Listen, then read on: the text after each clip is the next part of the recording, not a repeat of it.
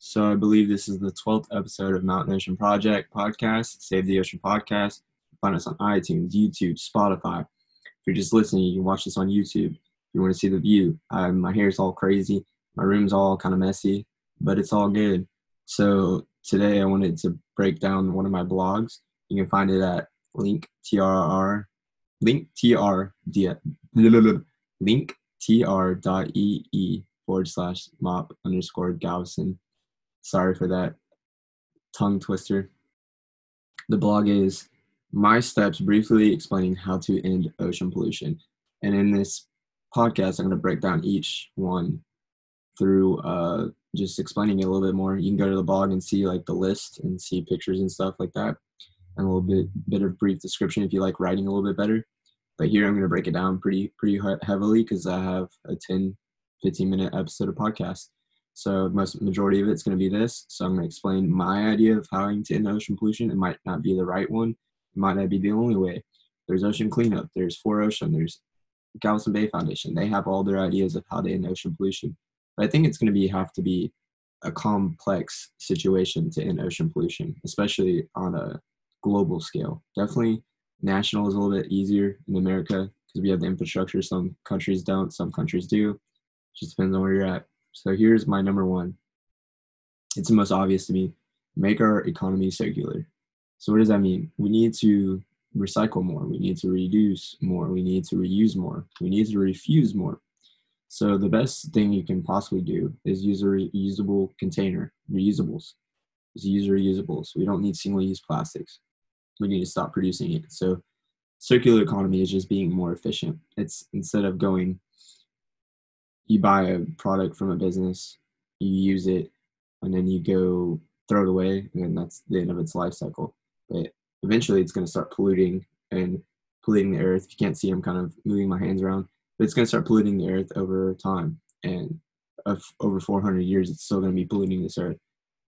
So we need to divert that and make it circular. So we need to make it in a flow in a circle. So we need to have businesses use less plastics have businesses use more bioplastics or more eco-friendly you know containers like make it out of corn make it out of sugarcane make it out of whatever not petrol not petroleum not oil. We don't need to be making stuff out of oil. We don't need to be drinking stuff out of oil. Let me give you a little shot of oil like you know what is it called? Petroleum whatever. Like oil that you put in your car. Take a drink of that. You're drinking out of stuff that's made out of oil that makes it makes zero sense it's so unnatural it disrupts the hormonal uh, system, endocrine endocrine system, I think is what's called. I'm a biologist and I'm so bad at that kind of stuff. I'm more macro. I I sucked at regular biology. I excelled at marine ecology. But yeah, it disrupts the hormonal system. And that's when I need Jamie. Jamie, look it up, dude. Like Joe Rogan. Should I just like Jamie? Just be bald. They look bald. That's not right here, but can't view. But I need a Jamie to look that kind of stuff up. But that's number one. Just make our economy circular. How do you do that? I said it. Reusables, reduce, refuse, the four or five R's, um, and make plastics, petroleum plastics, extinct. Like make it non-apparent. Whatever we produce, that's what we reuse and try to repurpose, and we need to stop that stuff from happening, from being created. So number two, show businesses that being eco-friendly makes their business more efficient, more money, more profits, and helps their community too. So the reason I talk about profit a lot is there's only two ways a business is going to change. Um, either by regulation or i guess it's three. So number one is by regulation like government officials making rules that's how most businesses operate they operate under an umbrella of rules produced by the government uh, you, made by the government number two the reason the only other reason they're going to change is they're going to make more money. Like if you can tell a business owner, hey, you're doing this wrong. If you do this, you're going to make X amount more money. They're going to probably do it if it's worth it. Number three, they actually care. So some businesses owners actually are eco-friendly. They like to be more eco-friendly. So they're going to change. But that's, you know, probably less than 20, 30%, right? especially if it's a cost to their business and they're already trying to are already struggling to make a living off that business they're not going to be able to be like oh yeah i'd rather not have a hundred bucks more to pay my bills so i'm going to recycle so you need to make it more efficient more cost friendly to them and you need to have a reason to save the money so how to make eco businesses more eco-friendly and make them more money so, especially in the younger generations, they care about more eco-friendly stuff. They realize like the planet is being destroyed. Um, it wasn't as apparent when I was growing up, but it was pretty apparent. Now it's super apparent with social media. They're already exposed to it at a young age.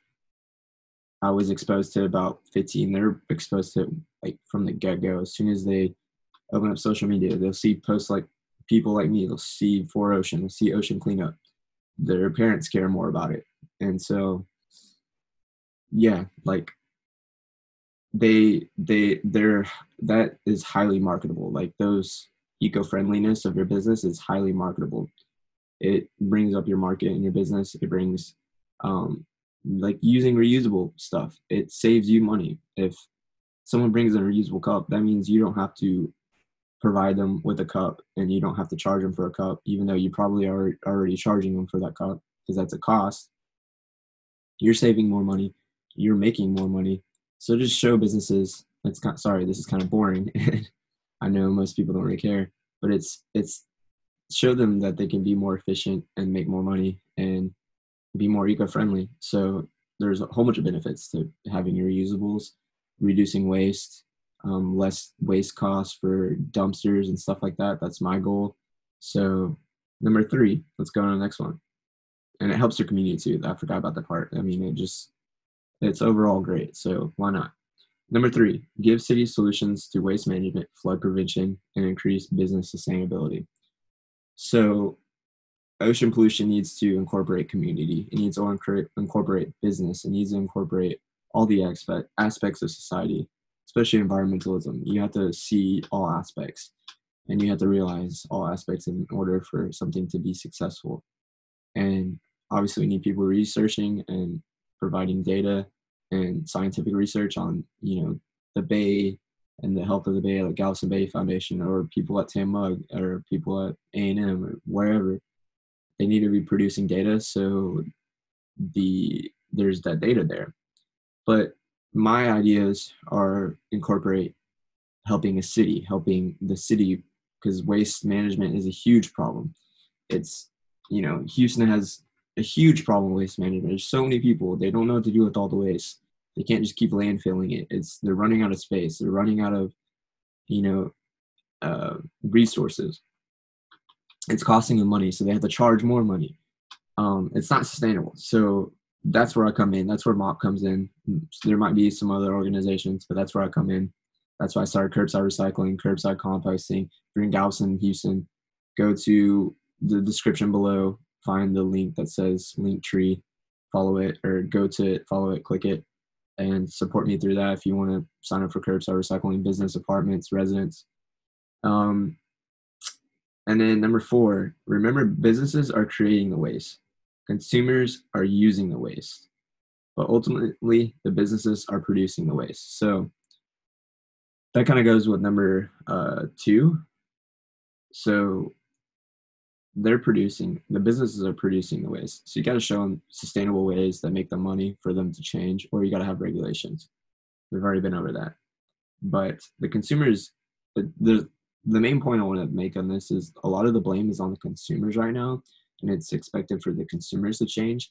But I think that's why I created this. I want to go to business to business and change businesses, like micromanage businesses. That's my goal to micromanage your business to help you be more sustainable, to help you make more money, and to help you be more efficient and stop producing waste. That's my goal because it's a business problem. It's not a consumer problem. The consumer has options, right? but ultimately the business businesses are producing that waste. We are demanding it, but they're they're constantly refilling their their shelves and stuff and a lot of people aren't educated. So the businesses need to stand up, step up, and that goes back to number three. So if you want to go check that out, go to my blog. You can find it. Number five, show to show statistical data and government to the government and get them on board. So that's when research comes in to change government regulations so businesses have to follow these rules. If you show scientific data, I mean, it's obvious, but if you show real data, hey, I did this research, it equals this, like we need to stop this kind of stuff, then hopefully the government will listen. So that's number five. Number six, create business solutions. I already said that eco products, reusable products. And then coupled by education to stop using single use plastics. So that's why I do this podcast. I want to educate people on how to be more eco friendly, how to be more sustainable. That is my goal. Um, I've I can only say so much. I can only tell you so much. You have to want to change, but like my event in February, we're gonna have a station where we're gonna show you how to reuse a whole bunch of stuff. So go to that Facebook event or go to that page. It's in the description below at linktr.ee forward slash mop underscore Galveston. You'll see in the description. I said it wrong, but you'll find it there. You can go to the Facebook page, the Facebook event, share it, whatever. But we're going to show people how to be more eco friendly there. And all the funds support my idea to stop ocean pollution and flooding in Galveston and Houston. And then number seven, this is like just a, stati- a statistic. So this is why I kind of dog on Boyan Slat, but or like Ocean Cleanup and 4ocean, but they're doing great things and i want to stop criticizing that. If you want to hear why i want to stop criticizing that my epiphany go to the latest episode number 11 before this one and you'll see why i explained there. But number seven 80% of ocean pollution sinks. So they found ocean pollution at the bottom of mariana trench so the mariana trench is like i don't know like thousands of miles deep or something crazy. I don't know the actual number, but it's the most deepest part of the ocean. And you can imagine how deep that is. That's insane, right? There's deep sea um, fish, like you've seen the ones with the light bulbs. Like it's that deep. And there's plastic down there. So there's a plastic bag. They have a picture of a plastic bag. If you ever put plastic bag, a plastic, sorry, you ever put plastic bag in the water, it just floats and somehow this made it all the way down to the bottom of the ocean, like the deepest part. And James Cameron, you can go look up his his uh his expedition. He's taking pictures. But that's why I ocean pollution and on slap. But hopefully my epiphany solves that and I'd stop dogging on them because we need those people stopping the pollution from getting in. And it doesn't immediately sink, so that's good. But a lot of it does sink and that's why my idea is so important because it gets the ocean pollution before it gets into the water. Um, number eight we have to stop trash from getting into our waterways. That's my solution. So um, let me check the time. But yeah just my solution is to stop the water from getting into or the trash from getting into the ocean or getting into our waterways. And this is the end of the episode. So thank you for listening. You removed the pound of trash you you viewed it, same thing, remove the pound of trash. Um, I'm going to be hosting a beach cleanup here pretty soon. I need to start planning one. Sorry, I'm stopping it. And I hope you enjoyed this. And if you want to read more, go to my blog. If you want to support my event coming up in February, go to the link in the description. And I will see you next episode, episode 13. This is the end of episode number 12. Have a good one.